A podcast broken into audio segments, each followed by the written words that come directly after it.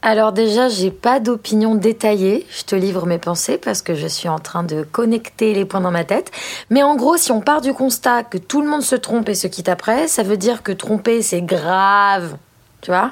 Imagine que tromper, ça devienne pas si grave, pas de raison de rompre. À part les poils dans le lavabo.